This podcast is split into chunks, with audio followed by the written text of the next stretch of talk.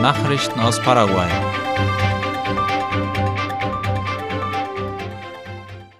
Zehntausende Besucher sind zu den Odessur-Spielen eingereist. Die südamerikanischen Spiele Asunción 2022 begannen am 1. Oktober, was einen bedeutenden Zustrom von Ausländern zur Folge hatte, wie die Zeitung OI schreibt. Dies bestätigte der Sportminister Diego Galeano Harrison.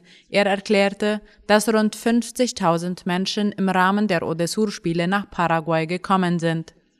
Diese Zahl umfasst Sportler, Touristen und Sportfunktionäre.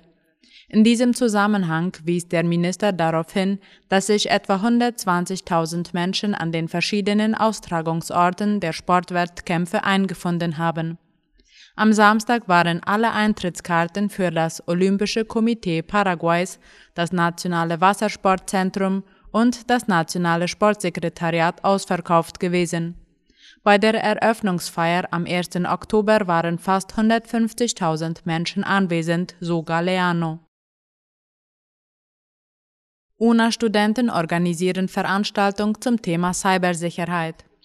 Am 21. Dezember findet im Kongresszentrum der Nationalen Universität von Asunción auf dem Campus in San Lorenzo die erste Ausgabe des sogenannten Cybersicherheitsbootcamps namens Hackcamp statt.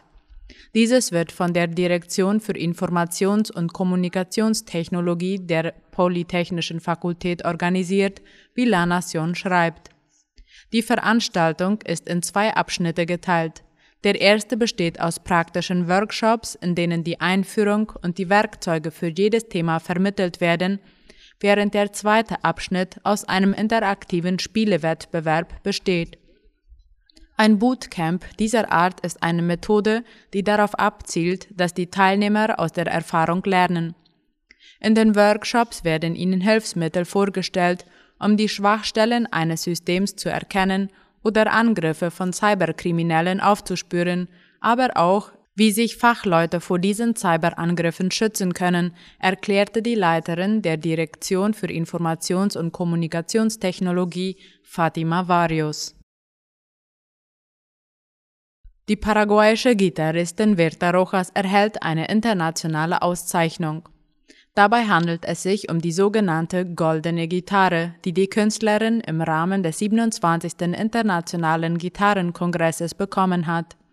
Dieser fand am vergangenen Samstag in Mailand statt, wie AVC Color berichtet.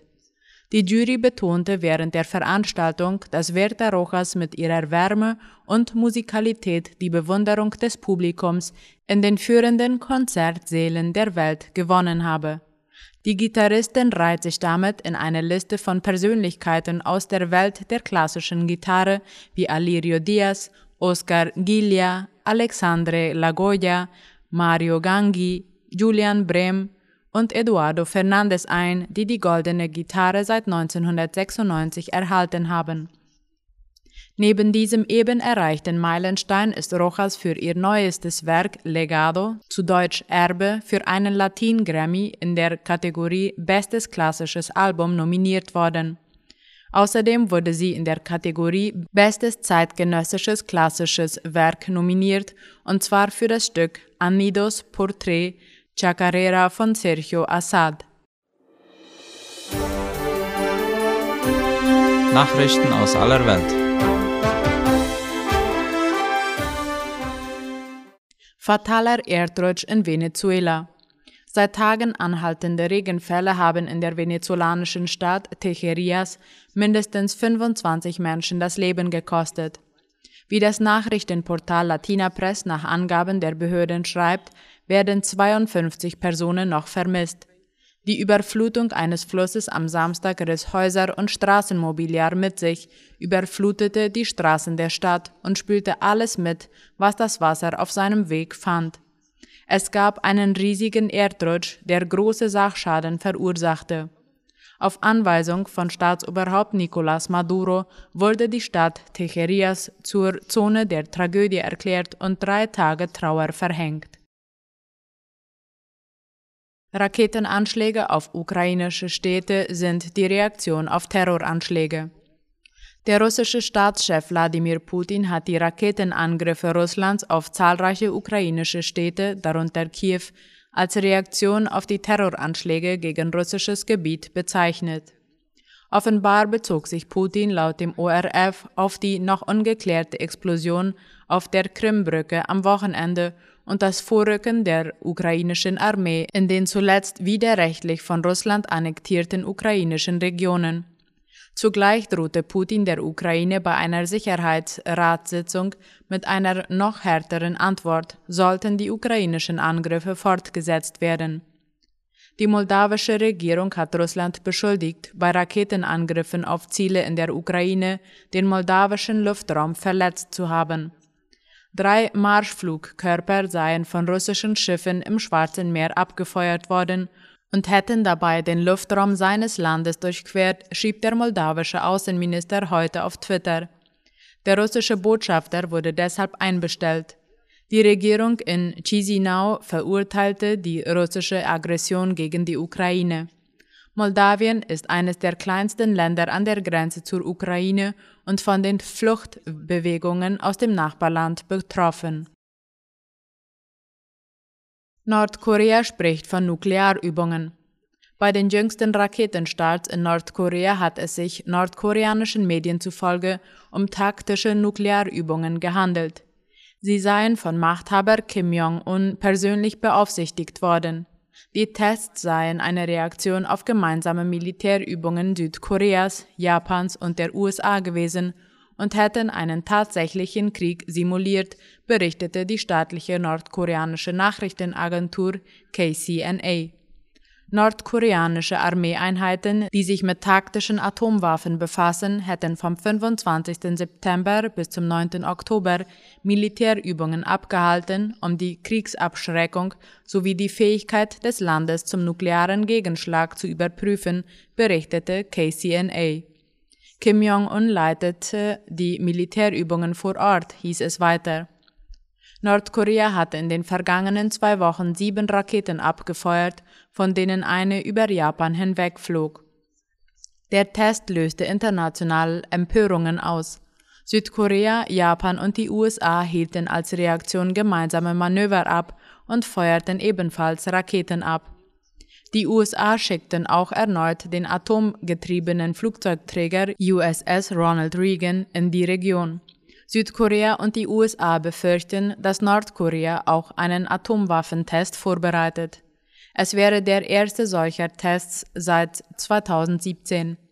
Auch Experten halten die Häufung der nordkoreanischen Raketentests für ein mögliches Anzeichen eines bevorstehenden Atomtests. Ecuador erklärt der organisierten Kriminalität den Krieg. Innerhalb von 20 Stunden wurden zwischen dem 16. und 17. September zehn Menschen in den Städten Guayaquil, Duran und Zambo Rondon in der ecuadorianischen Provinz Guayas ermordet.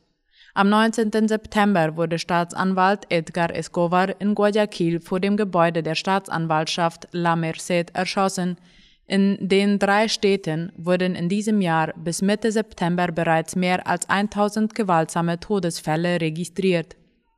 Angesichts dieser Gewalt hat die Regierung von Guillermo Lasso laut Latina Press am 13. September beschlossen, den Ausnahmezustand in diesen Städten um weitere 30 Tage bis Mitte Oktober zu verlängern. Die Maßnahme wurde ursprünglich am 14. August ergriffen, als eine Explosion im Barrio Cristo del Consuelo südwestlich von Guayaquil fünf Tote und 17 Verletzte forderte, was die ecuadorianischen Behörden als terroristischen Akt einstuften. Hunderte Flüchtende aus Ärmelkanal gerettet. Mehr als 360 Flüchtende sind am gestrigen Sonntag auf dem Weg nach Großbritannien im Ärmelkanal aus Seenot gerettet worden, wie die Tagesschau schreibt. Die Menschen, die versuchten, in kleinen Booten von Frankreich nach England zu gelangen, wurden von Booten und einem Patrouillenschiff der französischen Marine in Sicherheit gebracht. Das teilte die französische Küstenwache mit.